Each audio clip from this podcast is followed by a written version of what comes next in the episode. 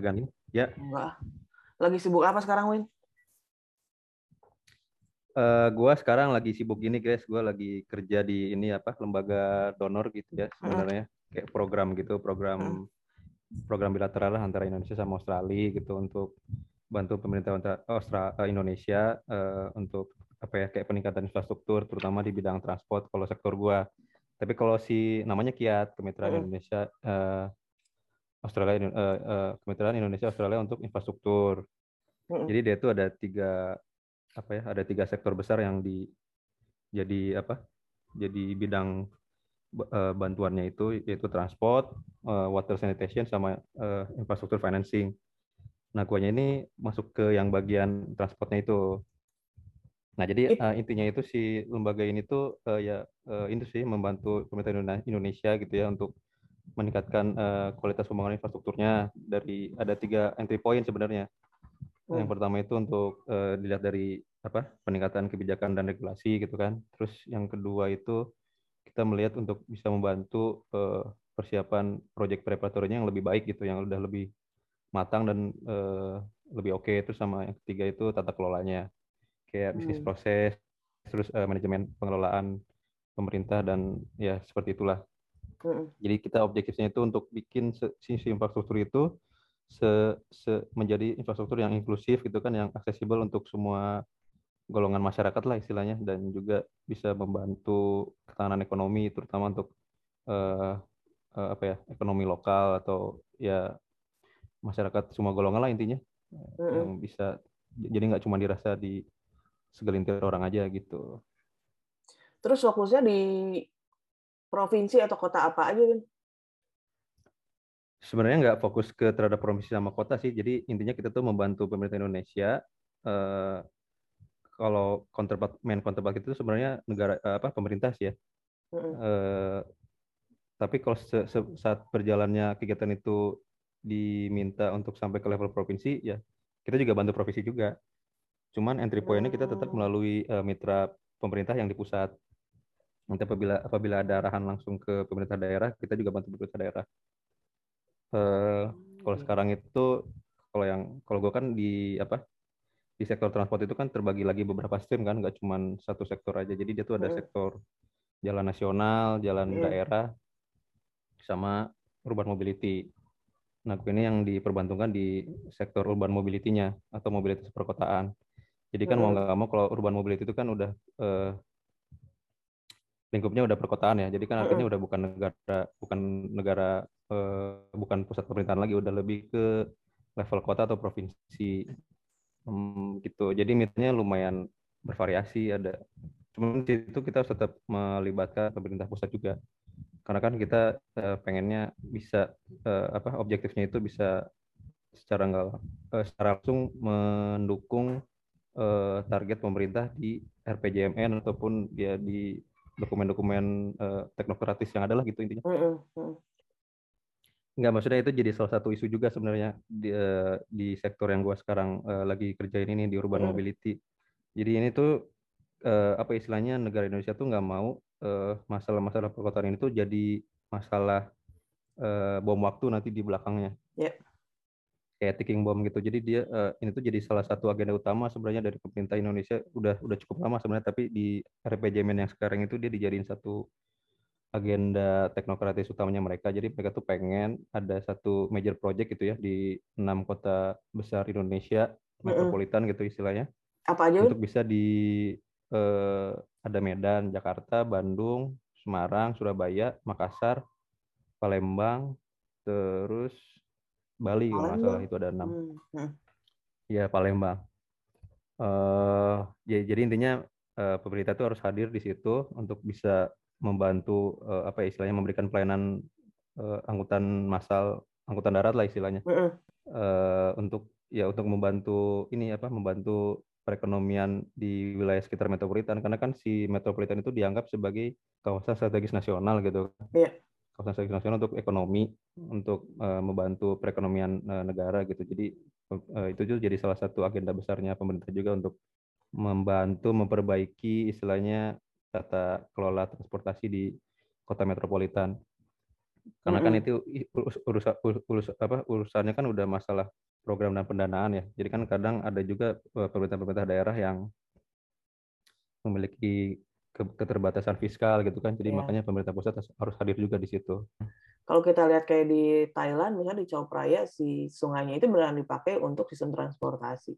Kenapa kalau di Indonesia pemerintah tidak memaksimalkan uh, transportasi air untuk uh, transportasi massal? Iya, gue juga sebenarnya nggak terlalu apa nggak nggak terlalu merhatiin itu ya uh, hmm. apa nggak terlalu mendalami lah sebenarnya. Cuman kalau gue lihat sih kalau ke arah itu kayaknya sudah mulai udah mulai ada sih kayak sempat kan kemarin di Jakarta itu mereka sempat mau me, apa istilahnya me, uh, menggunakan salah satu kali ya di tengah kota itu sebagai transportasi uh, apa transportasi perkotaan kan. Cuman kayaknya mm. itu kurang apa uh, programnya kayaknya nggak nggak nggak nggak lanjut tuh. Gue nggak tahu apakah karena kondisi uh, si sungainya yang nggak mm baik itu kan atau uh, atau mungkin karena si jalurnya itu sendiri nggak nggak melalui titik-titik strategis gitu bisa juga karena kan kalau yang namanya ah. transportasi massal itu kan atau transportasi sistem transportasi itu kan nggak cuma hanya melihat dia pokoknya asal jalan aja gitu nggak juga jadi harus harus dilihat demandnya apa gitu apakah mm -hmm. ada demand atau nggak di situ jadi kan kalau istilahnya kalau orang transport itu kalau mau memper, merencanakan transportasi gitu ya dia tuh harus melihat dulu ini dari uh, apa dari potensi demandnya bangkitan dan terikannya tuh adanya di mana itu tuh sebenarnya bisa dilihat dari uh, apa sih perencanaan tata guna lahan gitu istilahnya jadi intinya gimana kita me menghubungkan si fungsi-fungsi tata guna lahan yang udah ada mm-hmm. dengan satu sistem transportasi yang terintegrasi gitu mm-hmm. jadi kalau situ tidak ada demand atau tidak ada permintaan mau kita taruh sebagus apa pun transportasi sih kayaknya nggak akan nggak akan yeah. laku. Yeah. Uh, contoh kasus kan kayak kemarin sempat dipaksain tuh di Palembang. Oh, sempat di ya? Palembang ya? kan sempat dibikin LRT kan untuk ngejar sebagai eh, bagian promosi untuk Asian Games itu. Hmm. Itu kan sebenarnya nggak nggak ada nggak ada satu perencanaan yang matang sekali sebenarnya. Hmm. Tapi gua nggak tahu sih itu mungkin itu lebih ke arah politis dan promosi untuk event dunia kali ya. Jadinya itu tetap hmm, hmm. dibikin itu sebenarnya pendanaannya dari pemerintah.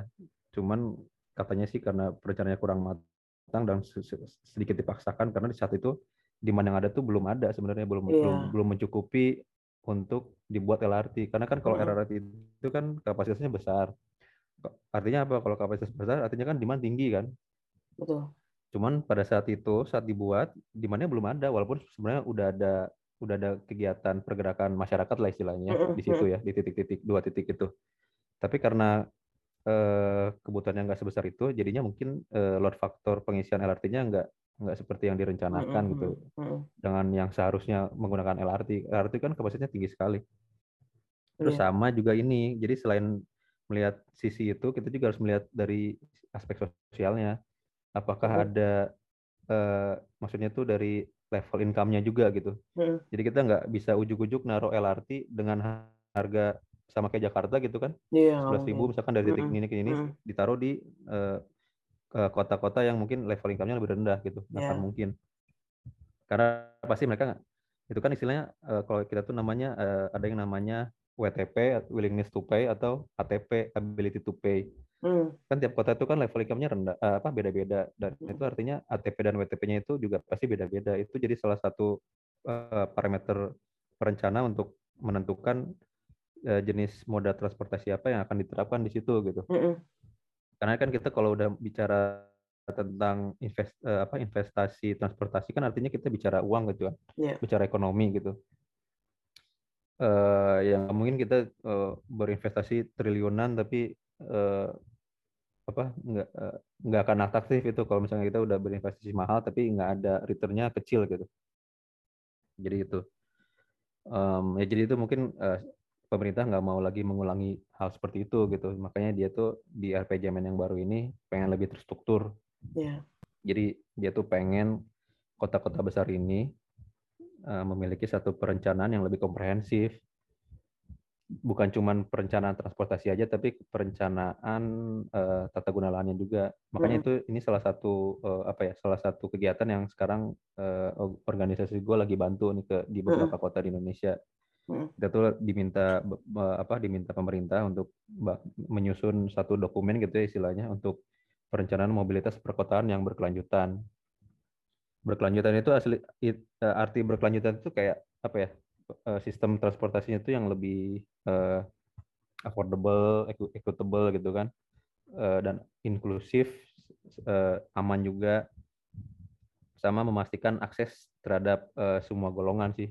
Dan kita udah berbicara tentang kesetaraan gender, uh, aksesibel juga terhadap kelompok-kelompok uh, rentan atau uh, income-income yang yang masyarakat berpenghasilan rendah dan mm -hmm. uh, kelompok veteran dan hmm. berbicara transport eh, berbicara mobilitas itu nggak cuma transport aja gitu guys kita tuh udah mempertimbangkan aspek yang lain juga aspek hmm. tata guna lahan sama juga aspek sosial gitu kan makanya kalau di orang kalau di istilahnya orang transport itu jadi kan kalau orang transport itu kan kalau orang tradisional transport itu kita bicaranya kayak orang eh, transport engineer gitu ya bicara transport itu artinya kalau untuk mengatasi kemacetan itu ini ini cuman ini sih kayak apa istilahnya uh, guyonan aja sih di orang-orang transport. Jadi kalau orang transport zaman dulu itu orang tradisional transport itu mengatasi uh, kalau macet berarti kan artinya kapasitasnya ditambah.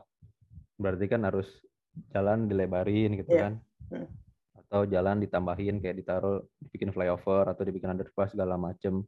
Nah, kalau sekarang itu transport yang lebih ke arah sekarang itu udah mikirnya itu udah transportasi yang berkelanjutan gitu. Jadi kalau udah perencanaan transport sekarang itu mikirnya udah harus kalau misalkan jalan macet artinya kenapa? Berarti kan ada satu uh, kondisi yang membuat macet mm -mm. Ada hal-hal lain gitu kan. Iya. Apakah di situ tidak ada transportasi massal yang baik sehingga orang-orang uh, banyak beli mobil atau beli motor karena mereka nggak punya pilihan lain yang lebih baik gitu.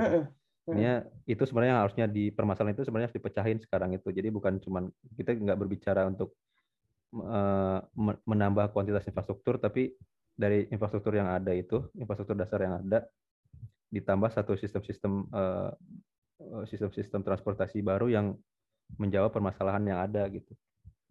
Kayak bikin transportasi massal yang bagus gitu kan, terus uh, menaruh kebijakan-kebijakan transportasi uh, travel demand management segala macam biar transportasi itu lebih apa ya lebih nggak chaos lah lebih terstruktur dengan dengan baik gitu soalnya kan kalau kita berbicara transportasi di negara maju itu kan mereka kan sudah ke arah situ sebenarnya sudah yeah. sudah ke arah uh, memanage uh, transportnya itu sudah seperti udah lebih ke arah yang sustainable seperti itu dan hmm. itu yang kita coba terapin sekarang di sini gitu. Dua pertanyaan Win. Yang pertama, untuk di Jakarta hmm. Eh, transport yang yang bisa sustain apa? Dan yang kedua, kalau ibu kota sudah dipindahkan, apakah akan mempengaruhi transportasi di Jakarta? Um, sebenarnya kalau transportasi massal itu dilihat dari apanya ya? Tadi lihat tadi itu dari kebutuhannya itu. Uh, kalau misalkan uh, apa dari demand yang ada itu sementara butuhnya cukup BRT gitu ya. Uh. Di BRT itu akan sustainable apabila keedah-keedah yang tadi itu udah ketemu gitu kriterianya kayak uh, apa kebutuhan uh, dari pertama itu dari kebutuhan titik-titik uh, tata guna lahannya sudah tercapai gitu kan ada bagian dan tarikan itu tercapai. Dan juga kan kalau si angkutan massal ini kan dia kan lebih untuk eh, apa melayani eh, jalur-jalur yang strategis gitu ya. Istilahnya si tulang belakangnya lah skeletonnya. Dan biar dia sustain dia tuh membutuhkan ada sistem supportingnya. Yang kita sebut biasanya tuh sistem feeder system okay. jadi si BRT itu dia akan melayani titik-titik strategis nanti ada sistem uh, ada sistem uh, apa di luar itu yang membantu untuk menyuplai uh, menyuplai uh, apa istilahnya penumpang ke titik-titik strategis uh, itu yang uh. yang kita sebut itu sebagai feeder system atau uh, apa sistem apa tuh namanya ya kalau di Indonesia ini. Ya intinya seperti itulah. Jadi yeah. uh, dia tuh sifat, gitu kan. Iya. Uh. Jadi intinya gimana itu tadi biar sustainable itu harus memastikan si akses aksesibilitas terhadap jaringan transportasi itu ada gitu. Jadi ada yang namanya kita tuh istilahnya first and last mile service. Jadi itu gimana si first and last mile itu benar-benar handal gitu kan, eh, benar-benar handal dan ada yang membantu kita dari rumah gitu kan, cuma jalan dikit udah ketemu yeah. si first and last mile ini untuk membawa dia ke misalkan ke MRT atau ke BRT. Jadi ini harus benar-benar integritas transport yang harus baik yang bisa bikin si uh, transportasi massal itu sustainable sebenarnya. Kalau sekarang ini kan ya mungkin masih dalam proses pembenahan gitu ya kayak angkot-angkot yeah. di iya. Jakarta udah mulai diperbaikin, udah udah banyak-banyak debonarisasi gitu kan, udah tata kelolanya juga udah pemerintah udah hadir di situ gitu kan, udah mulai uh, di di uh, apa ditangani langsung sama pemerintah daerah. Itu udah oke okay sebenarnya udah walaupun masih perlu masih ada ruang yang bisa diperbaikin lah. Cuman saat ini sih menurut gue yang membantu si transportasi massal ini uh, tetap hidup gitu ya, mm. adanya uh, layanan uh, apa istilahnya layanan informal kayak Gojek, yeah. uh, ya online taxi lah. Mm. Itu gua gua sih merasa itu jadi salah satu apa ya membantu sih sebenarnya membantu membantu masyarakat gitu kan untuk bermobilitas karena kan menurut gue si Gojek itu secara uh, satu layanan yang reliable sih ya, reliable, mm. tepat waktu, walaupun emang murah. secara ya ya tergantung sih relatif kalau murah mah ya. Yeah. Mungkin beberapa orang juga itu nganggap mahal, uh, ya affordability-nya kan itu relatif. Cuman ya sementara itu jadi salah satu apa ya salah satu sistem yang membantu orang bermobilitas ke terhadap titik-titik yeah. Iya. uh, jaringan transportasi massal gitu. Mm -hmm. Jadi sebenarnya kuncinya cuman cuman cuman dua sih menurut gua untuk biar bikin si transportasi publik itu sustainable. Yang pertama itu adanya uh, apa keterhubungan dan keterpaduan yang bagus sih sebenarnya dengan feeder sistemnya gitu kan. Mm -hmm. Dan juga uh, itu aksesibilitas. Yang kedua itu sama dia itu harus uh, apa istilahnya uh, inklusif. Iya. Jadi kalau kalau misalkan artinya inklusif itu artinya si jaringan eh, si transportasi publik itu sudah berkualitas gitu. Berkualitas untuk jadi misalkan gini lah gue ambil ambil contoh misalkan satu sistem transportasi itu udah bisa diakses dengan baik sama golongan-golongan rentan gitu ya. Dengan yang menggunakan wheelchair atau dengan yang apa dengan teman-teman yang maksudnya tunanetra atau tunarungu itu mereka dengan mudahnya bisa mengakses transportasi publik itu dengan baik apalagi kita yang maksudnya dengan yeah. apa kondisi fisik yang oke okay, gitu itu secara nggak langsung akan membuat si jaringan transportasi itu akan atraktif dan itu akan sustain menurut gue sih. Terus dengan iya. perpindahan ibu kota gimana? Um, iya, kayaknya sih menurut gue akan cukup membantu sih ya. Jadi ya menurut gue sih secara nggak langsung akan ada dampaknya sih ya dari mm segi transportasi dan juga di mana yang masuk ke Jakarta. Karena gue sempat baca di artikel mana gitu ya, begitu ibu kota baru ini pindah, nanti eh, apa pergerakan orang gitu ya dari Bandung ke Jakarta itu akan sangat drastis turun gitu. Iya benar. Dan itu secara nggak langsung akan mempengaruhi mempengaruhi eh, demandnya kereta cepat Jakarta Bandung. Jadi tuh ada sempat ada komplain sebenarnya dari investor kalau ini begini uh, apa perhitungan break-even point itu nggak akan nggak hmm, akan tercapai iya hmm. jadi kan artinya secara nggak langsung uh, demand transportasi di Jakarta kan pasti turun juga gitu kan yeah. uh, load kebutuhan pergerakannya um, kayaknya sih ya karena kan pusat pemerintah kan udah pindah tuh jadi ya semua yang berhubungan dengan kegiatan pemerintah juga pasti pelan-pelan akan akan berkurang juga di Jakarta ya. Hmm. Win terus gue sangat tertarik membahas sisi sosial dari transport. Kalau misalnya di negara maju kan kita lihat beneran orang dari semua background itu pakai transportasi umum regardless. Mm-hmm. Nah kalau hal yang sama diterapkan di Jakarta, di mana uh, demografinya itu kayak penghasilannya sangat berbeda, kebutuhannya berbeda. Uh, faktor-faktor apa saja yang harus diperhitungkan ketika misalnya lo merancang transportasi yang sustainable dan pertanyaan kedua dari segi pricing gimana? Setahu gue kayak misalnya Transjakarta itu kan masih disubsidi Pemda. Hmm, iya. Apakah yeah. bisa dilaksanakan dalam waktu jangka panjang atau secara berkala harganya ujungnya harus dinaikin? Iya. Um, yang pertama ya biar gimana caranya si transportasi massal ini atraktif gitu ya. Hmm. Itu tadi uh, yang pertama itu kalau kita itu ya kalau dari perencanaan itu ada yang namanya istilahnya push and pull gitu. Pendekatan uh, push and pull. Menarik dan mendorong. Jadi yang dimaksud push pull itu kita harus bikin satu sistem yang bikin orang pengen gitu, atraktif. Misalkan kayak kayak lu gitu ya, uh, uh, cari cowok, cowoknya itu dari tampilan awalnya dia udah atraktif gitu kan, misalkan pakai bajunya bagus gitu kan, uh, hmm. apa rapi dan orangnya itu apa istilahnya uh, bisa memberikan rasa aman gitu kan, terus orangnya tepat waktu. Pasti kan mau nggak mau kan orang uh, suka gitu ya Nah, itu istilahnya push. Jadi kita tuh eh, ya pull. Jadi kita bikin satu sistem yang menarik gitu. Marketingnya. Kan? Hmm. Yang baik, iya, yang aman, nyaman. Uh, terus ya misalkan kayak dibikin, dibikin ada AC-nya segala macam, bikin orang seneng lah mau masuk ke situ. Mm-mm. Nah itu aja sebenarnya udah cukup, uh, apa belum cukup. Kita harus ada satu lagi metode uh, pendekatan namanya push. Mm-mm. Push ini gimana caranya mendorong orang biar menggunakan transportasi itu.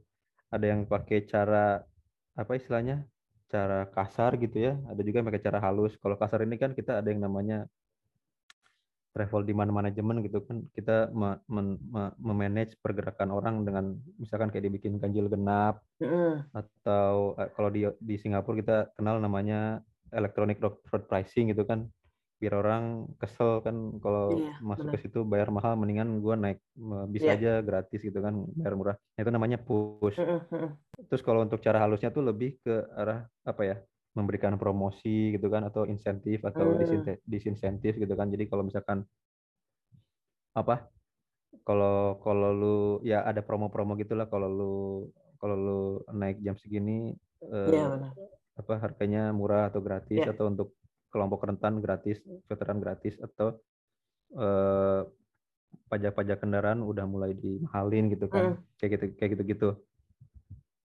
Nah itu sebenarnya uh, uh, apa pendekatan yang selama ini dipakai sih. Ada juga metode-metode lain kayak effective improvement. Terus yang bikin orang biar kalau terkait aspek sosialnya itu sebenarnya sih orang akan melihat kalau itu sudah aman, udah nyaman gitu ya, udah reliable, nyaman, efisien, semua gol, apa semua kelompok sosial itu menurut gue akan pakai itu gitu karena kan mm -hmm. orang akan melihat akan me, apa istilahnya membandingkan dengan opsi yang ada kan mm -hmm. dia akan membandingkan opsi yang ada kalau misalkan dia merasa opsi transportasi massal itu lebih nyaman buat dia lebih bisa membawa dia ke tempat yang dia pengen tepat waktu reliable pasti semua uh, even karena kan ada istilahnya nih kalau di orang itu sempat ada bilang parameter negara maju itu bukan saat orang miskin bawa mobil gitu. Tapi justru saat orang kaya gitu ya, naik kendaraan umum. Setuju. Itu artinya parameter satu perkotaan yang sudah benar-benar uh, apa ya, sudah benar-benar maju lah gitu. Hmm. Berarti kan situ sistem transportasinya sudah sudah baik. Um, nah, cuman tetap uh, kita kan harus melihat uh, apa aksesibilitas dan keterjangkauan ke semua golongan lah. Nah itu pemerintah kan tetap harus hadir di situ dengan memberikan subsidi kayak tadi kata lo bilang itu untuk menjaga si apa nilai tarifnya itu uh, tetap masih dalam rentang uh, uh, apa orang masih bisa menjangkau gitu. Mm -mm. Tapi emang tidak dipungkiri ada beberapa transportasi massal yang mungkin uh, peruntukannya mungkin ya kayak misalnya kalau gue membandingkan antara MRT dengan BRT gitu kan. Mm. Kalau MRT kan lebih mahal. Dia kan udah uh, tarifnya itu udah berdasarkan jarak gitu kan makin hmm. jauh makin mahal. Cuman kan di bawah itu pemerintah tetap hadir gitu kan untuk uh, sistem yang lebih terjangkau yaitu uh, busway itu BRT dia kan bayarnya kan relatif lebih murah 3.500 itu kan sebenarnya salah satu pemerintah hadir di situ dengan ngasih subsidi. Sebenarnya di situ hmm. subsidi tetap ada. Dan kalau untuk harapannya sih kalau ekonomi masyarakatnya udah baik si subsidi itu pelan-pelan akan berkurang sih emang harusnya jadi sekarang itu emang si sistem transportasi massal ini mau nggak mau tetap menjadi beban keuangan pemerintah sih. Karena emang sebenarnya itu juga bagian dari pelaksanaan undang-undang tahun 2009 nomor 22 ya. Jadi pemerintah itu pemerintah pusat dan daerah harus hadir memberikan pelayanan angkutan darat di untuk masyarakat gitu. Itu sebenarnya udah ada undang-undangnya, jadi emang mau nggak mau dilaksanakan menggunakan sementara ini dengan uh, namanya APBN atau APBD.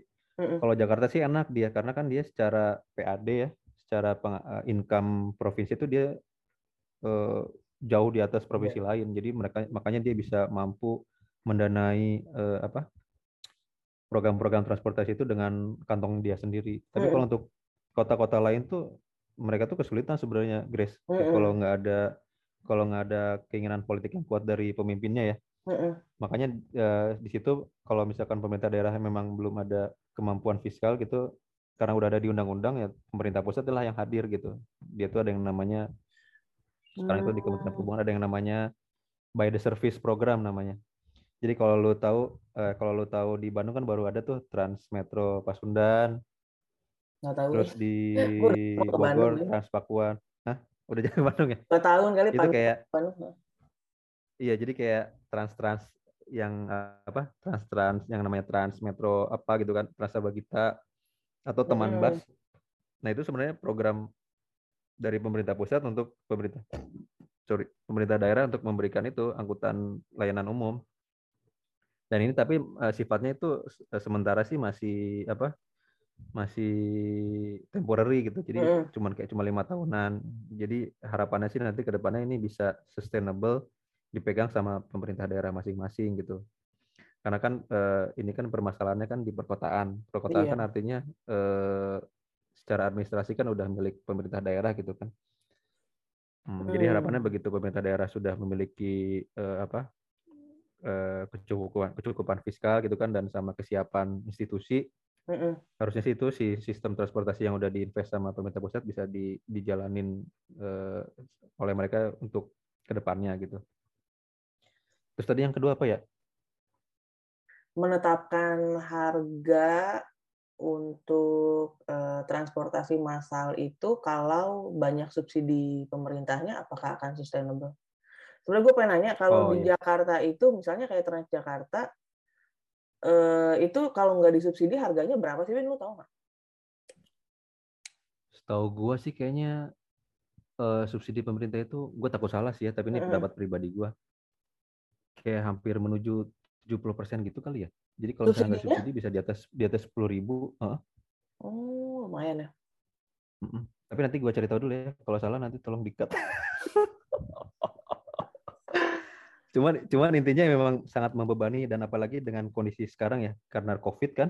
Iya. Karena covid kan eh, apa istilahnya jumlah penumpang turun drastis tajam kan, sedangkan operasional tetap Benar. harus jalan. Hmm. Jadi itu si subsidi itu ya menurutku sih sudah jadi membengkak pasti di situ. Benar. Karena uh, tarif yang apa istilahnya income revenue yang mereka terima dari jumlah penumpang yang banyak juga turun juga gitu kan. Jadi sangat-sangat membebani banget sekarang. Mm -mm. Makanya fokus sekarang itu si pemerintah daerah itu bagaimana caranya mengkampanyekan orang-orang untuk kembali ke menggunakan transportasi publik. Mm -mm. Cuman kan ini sempat kontradiktif ya sama pemerintah pusat waktu mereka uh, melakukan apa istilahnya kebijakan untuk uh, mempermudah pembelian mobil baru, tahu nggak yang dikasih pajak 0%. Itu oh, iya? sebenarnya iya? sih orang-orang transport pada kesel itu. Tahun itu yang pas baru-baru pas baru-baru pandemi kan 2020.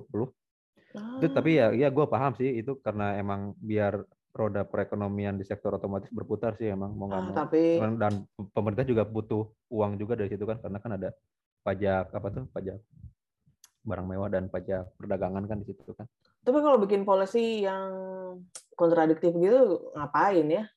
Tapi ada blessing in disguise juga sebenarnya Grace eh, pandemi ini kemarin jadi jadi kayak buat refleksi orang-orang transportasi untuk bisa menjalankan visi apa misi-misinya untuk menerapkan transportasi yang berkelanjutan gitu kan. Jadi kayak kayak kemarin kan banyak eh, apa dipercepat tuh jalur-jalur transportasi eh, eh, apa jalur untuk sepeda gitu kan diperbanyak, hmm. dipercepat hmm. dan banyak kota-kota juga yang udah mulai uh, uh, apa me, me, me, apa memberikan jalur sepeda gitu kan di kota-kotanya. Yeah. Itu sebenarnya jadi salah satu ini juga sih salah satu momentum juga kemarin untuk bisa mempromosikan non motorized transport. Hmm. Dan sekarang bagaimana caranya biar orang-orang bisa ya jadi setback lagi sih bisa uh, mau dan percaya untuk menggunakan transportasi publik lagi lo sebagai uh, pesepeda yang gue lihat di IG-nya ya, kayak tiap minggu sepedahan terus. Di Jakarta itu kan kayak lagi menjamur ya orang-orang uh, pakai sepeda ke mana-mana. Menurut lu ini hmm. hanya sebagai olahraga atau bisa ke depannya dipromosikan sebagai uh, salah satu alternatif transportasi buat uh, orang-orang perkotaan? Harusnya bisa sih ya, harusnya bisa dijadiin alternatif transportasi. Jadi uh, kalau gua sendiri gitu emang udah menggunakan sepeda itu untuk untuk uh, apa? Untuk commuting tuh udah iya. cukup lama sih ya, mm -hmm. dari semenjak lima tahun enam tahun lalu. Walaupun nggak sampai tiap hari, tapi berusaha minimal adalah tiap minggu itu gue menggunakan sepeda dan harapannya sih karena pandemi kemarin kan udah mulai banyak tuh orang-orang yang menggunakan sepeda ya apakah itu untuk uh, apa sifatnya olahraga gitu kan leisure mm. atau emang mereka merasa naik uh, lebih aman naik sepeda daripada naik angkutan umum gitu kan ada juga ya mudah-mudahan sih walaupun sempat trennya sempat naik tuh waktu awal-awal itu sampai harga sepeda juga sampai mahal banget tuh sampai empat mm. tiga kali lipat mm. sekarang sih emang kelihatannya sudah mulai turun tapi gue harap nggak akan ke angka sama sebelum pra pandemi sih. Mm-hmm. Kayaknya sih uh, dia udah sempet naik gitu kan terus ngejeglek tapi uh, stagnan di situ gitu. Jadi nggak nggak benar-benar terus sebelum pra iya, pandemi. Iya. Jadi iya udah mulai banyak orang merasakan manfaat dari bersepeda itu gitu. Yang pertama untuk kesehatan gitu kan. Dan yang kedua ya ya mungkin lebih ong, apa lebih ong, lebih hemat di ongkos gitu kan bisa juga. Ya jadi harapannya sih ini udah jadi apa istilahnya kebudayaan aja sih lebih makin banyak orang yang apa makanya di situ pemerintah harusnya bisa hadir tuh di situ bisa e, memberikan fasilitas-fasilitas yang lebih ber, keberpihakan terhadap pesepeda gitu kan yeah. Kayak jalur-jalur sepedanya tuh benar-benar diproteksi karena kan itu penting banget yang keselamatan ber, apa berkeselamatan berkendara itu biar mm -mm. satu fasilitas itu lebih atraktif gitu kan untuk mm -mm. untuk yang memakainya ya udah ke arah situ sih kalau gue lihat di Jakarta ya udah udah mulai menurut gue sih Pemdanya eh, apa ya udah udah berusaha untuk eh, memberikan transportasi eh, apa memberikan infrastruktur yang berkeadilan lah gitu. Win, gue lihat di Instagram kan lu share uh, berita tentang pembangunan transportasi di Bali uh, dibantu sama hmm. Kiat ya. Bisa dijelasin nggak yeah. ya bangun apa di Bali? Ya, jadi itu tadi itu kan salah satu bagian dari apa programnya pemerintah di RPJMN gitu ya untuk hmm. membantu kota-kota besar bikin satu uh, transportasi massal yang terencana dengan baik. Jadi sebelum membangun transportasi massal itu kita harus punya satu dokumen perencanaan yang matang dulu. Nah, itu sebenarnya kita bantu di Sarbagita. Sebenarnya bukan Bali sih tapi Sarbagita. Jadi si Bali ini memiliki satu kawasan metropolitan yang namanya Sarbagita. Jadi hmm. dia itu terdiri dari empat kabupaten kota Denpasar, mm-hmm. Kenda, uh, Denpasar, uh, Badung, Tabanan, Gianyar.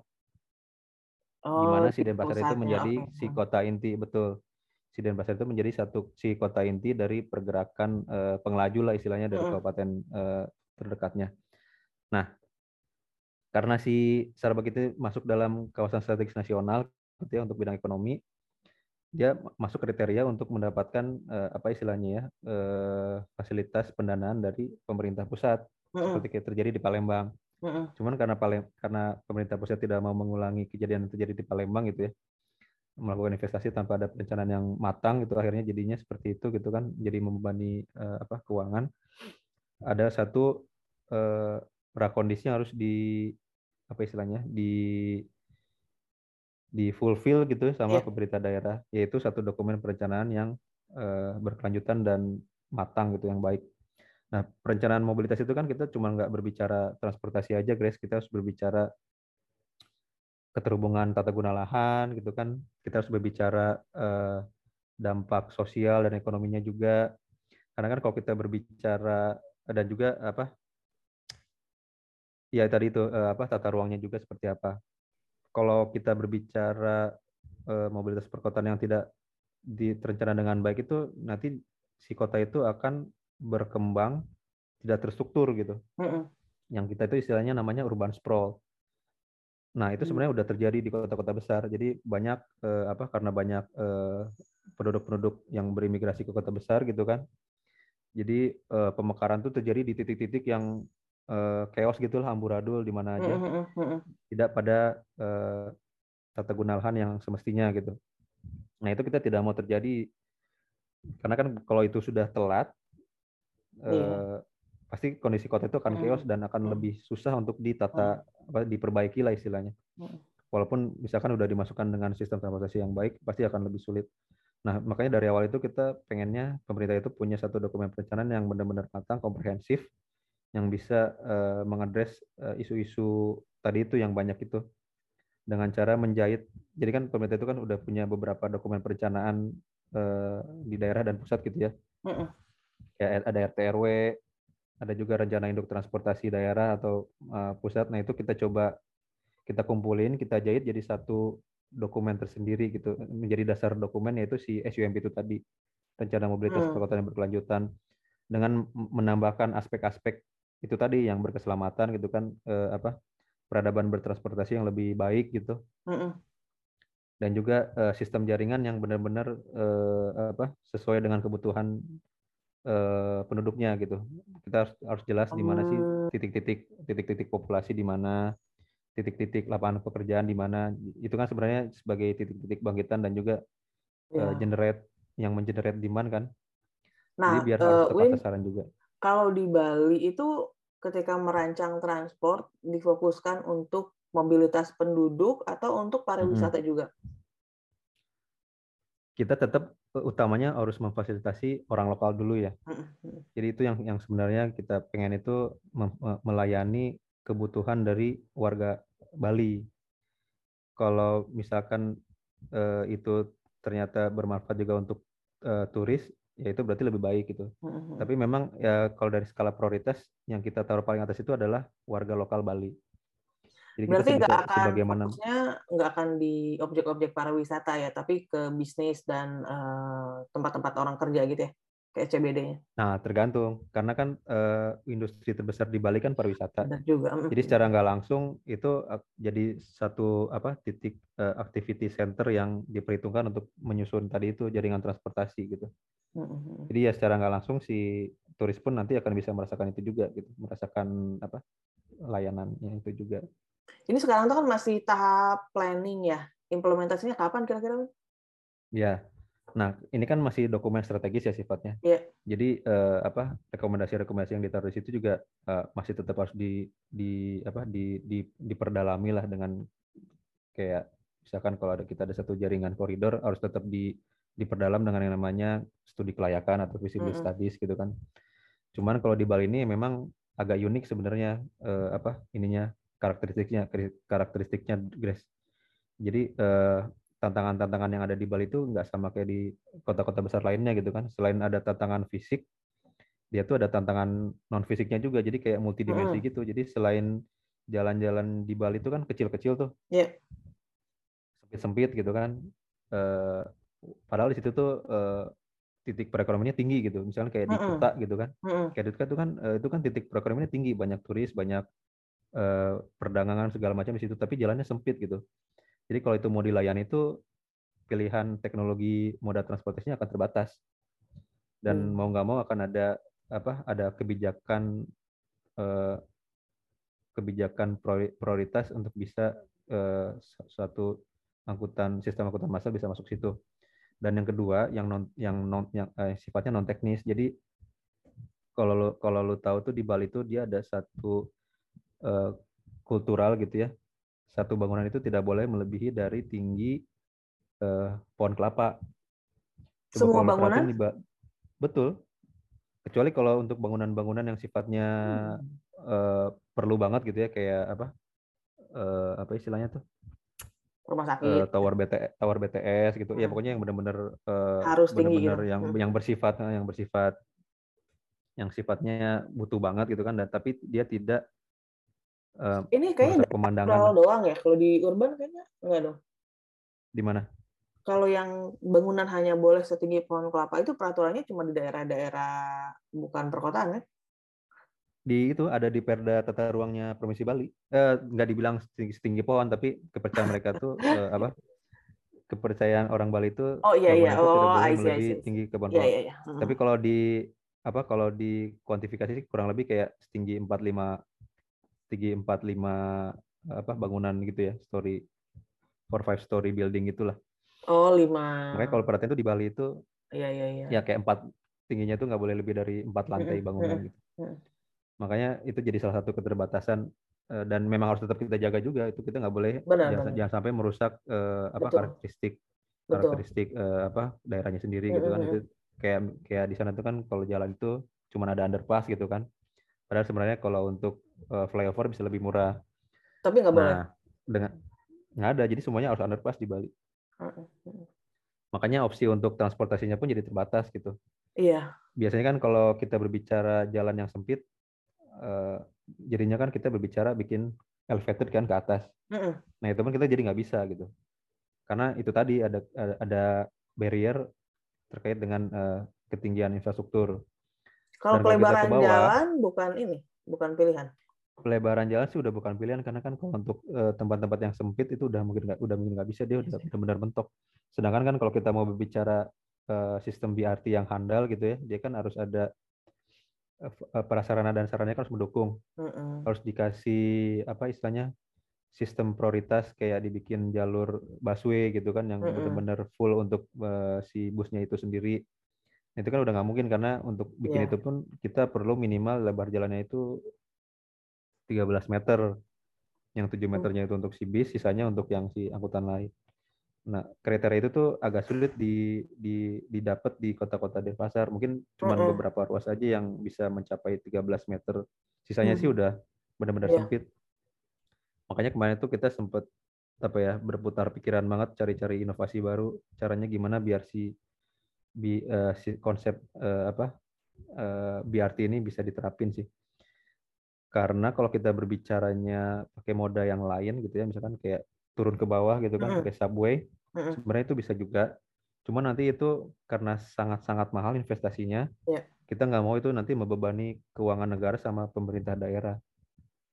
Kita pengen eh, si sistem transportasi ini tuh sustainable dari semua aspek bukan cuma sustainable digunakan sama warga tapi juga sustainable terhadap pemerintah gitu kan sama pemerintah daerah dia tidak membebani eh, istilahnya keuangannya gitu jadi makanya kemarin tuh eh, untuk Bali ini kar- karakteristiknya cukup apa ya cukup menantang sebenarnya Jadi eh, yang disarankan mau bangun apa sekarang di Bali?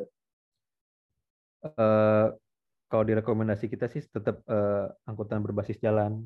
Angkutan berbasis Hmm. jalan itu kayak eh, sistem BRT, tapi sistem BRT yang benar-benar berkualitas. Untuk Hmm. rekomendasi-rekomendasi sih sudah sudah kita apa kita kita kita taruh di situ gitu ya kayak diberikan priority measures terus dibikin dan juga nah itu kan dari sisi transportasi. Nah ada juga dari yang namanya sisi eh, tata guna lahan gitu. Mm-mm. Jadi kalau kita berbicara eh, pembangunan lima tahun ke depan tuh kita harus memproyeksikan kira-kira titik eh, pertumbuhan penduduk sama titik pertumbuhan lapangan pekerjaan di mana. Mm-mm. Dan biar bikin si transportasi itu sustainable, kita mencoba mengorientasikan si pertumbuhan penduduk itu eh, nggak urban sprawl gitu. Dia dia harus terstruktur menyesuaikan dengan apa tata guna lahan di RT RW yang ada. Jadi kalau konsep kita itu sebisa mungkin si pertumbuhan penduduk itu nanti sepanjang jalur transportasi massal itu apakah dengan cara densifikasi gitu kan dengan cara penambahan apa perubahan tata guna lahan menjadi pemukiman dengan empat lantai atau lima lantai gitu kan Hmm. untuk densifikasi atau dengan cara yang namanya transit oriented development. Jadi teori ini tuh sistemnya kayak mixed use mixed use eh, eh, mixed use eh, building. Jadi di dalam satu Mm-mm. kawasan itu eh, terdiri dari beberapa apa? beberapa fasilitas, Ad- ada perumahan, pusat bisnis, eh, perdagangan ataupun yang lain kayak eh, apa ya? kayak sekolah atau macam-macamnya dan dia tuh harus berdekatan dengan eh, sis- eh, berdekatan dengan simbol transportasi massal Hmm. minimal eh, ada pertemuan dari satu atau dua moda transportasi di situ yang sebenarnya eh, yang berpotensi menjadi sebuah transit oriented development. Mm-mm. Nah, itu secara nggak langsung membantu untuk eh, apa? Membantu untuk eh, membantu untuk menjaga pergerakan orang nggak ke mana-mana sih sebenarnya dan juga membantu si densifikasinya itu terpusat di eh, apa di titik itu gitu di titik Hmm. sepanjang eh, transportasi massal itu nggak nggak menyebar ke pinggir-pinggir segala Iya. macam di Bali itu kan sekarang udah ada Trans Dewata sebenarnya nggak ya nggak bisa di develop Trans dari Metro itu. Dewata ya.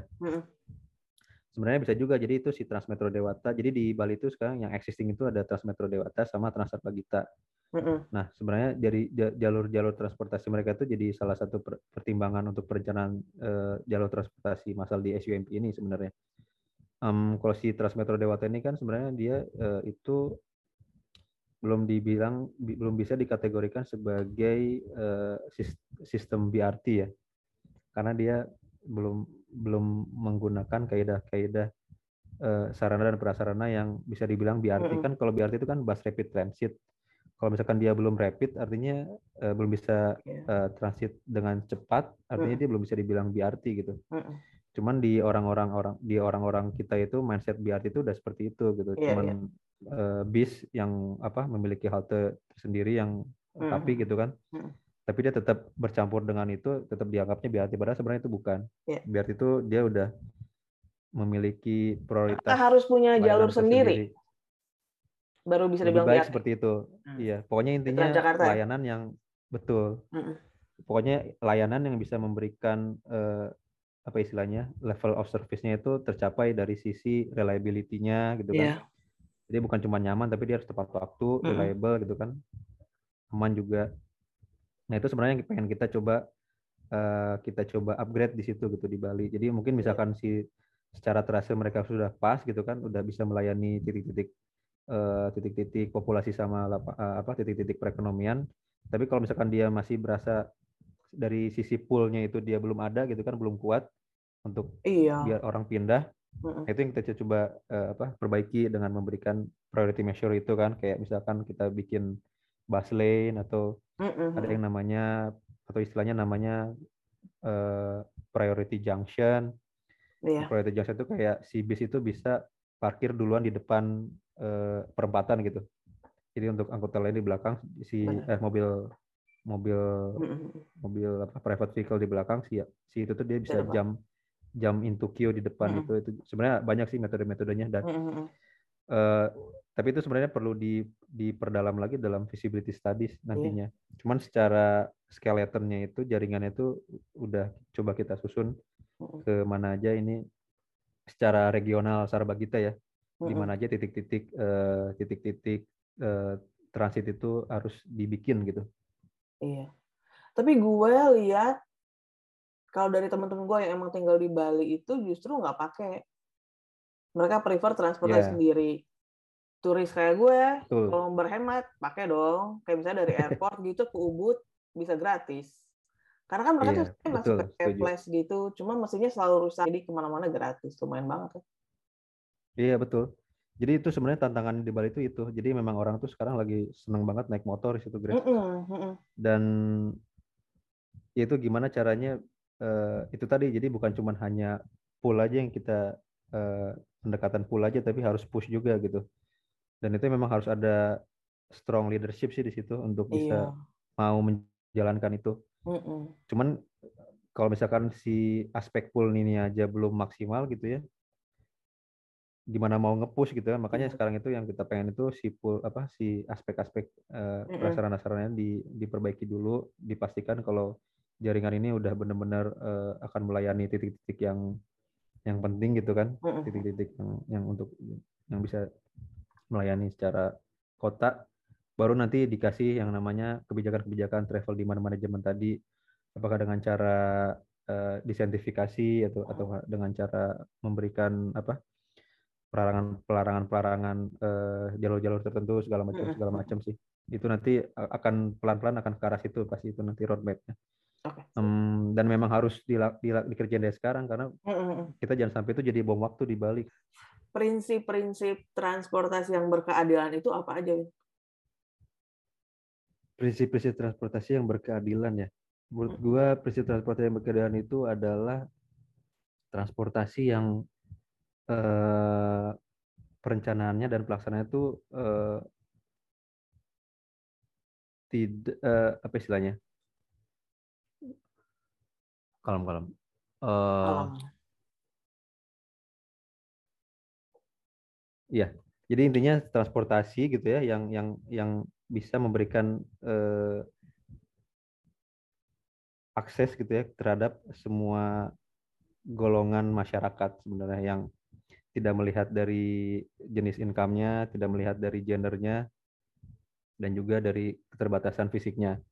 Itu sebenarnya eh, transportasi yang adil, yang apa bisa eh, memberikan eh, pilihan gitu ya untuk penduduknya. Kalau si transportasi ini adalah pilihan utamanya dia untuk eh, eh, apa bisa beraktivitas sehari-hari. Dan juga uh, transportasi yang uh, melihat aspek sosial uh, bukan cuma hanya melihat aspek ekonomi tapi juga sosial gitu. Dia bisa merasakan apa sih sebenarnya kebutuhan transportasi dari beberapa uh, golongan gitu kan. Misalkan kayak uh, uh, dia harus bisa merasakan uh, kondisi kebutuhan uh, dari misalkan kalau gue berbicara apa golongan ibu-ibu uh, rumah tangga gitu ya. Mm. Nah, uh, transportasi perencanaan transportasi itu harus memahami kira-kira seperti apa uh, travel behaviornya si uh, komunitas tersebut gitu. Mungkin dia selain ke kantor dia mungkin misalkan ibu rumah tangga yang bekerja dia juga harus melihat si ibu rumah tangga ini misalkan dia memiliki keluarga yang harus diurus di rumah gitu kan.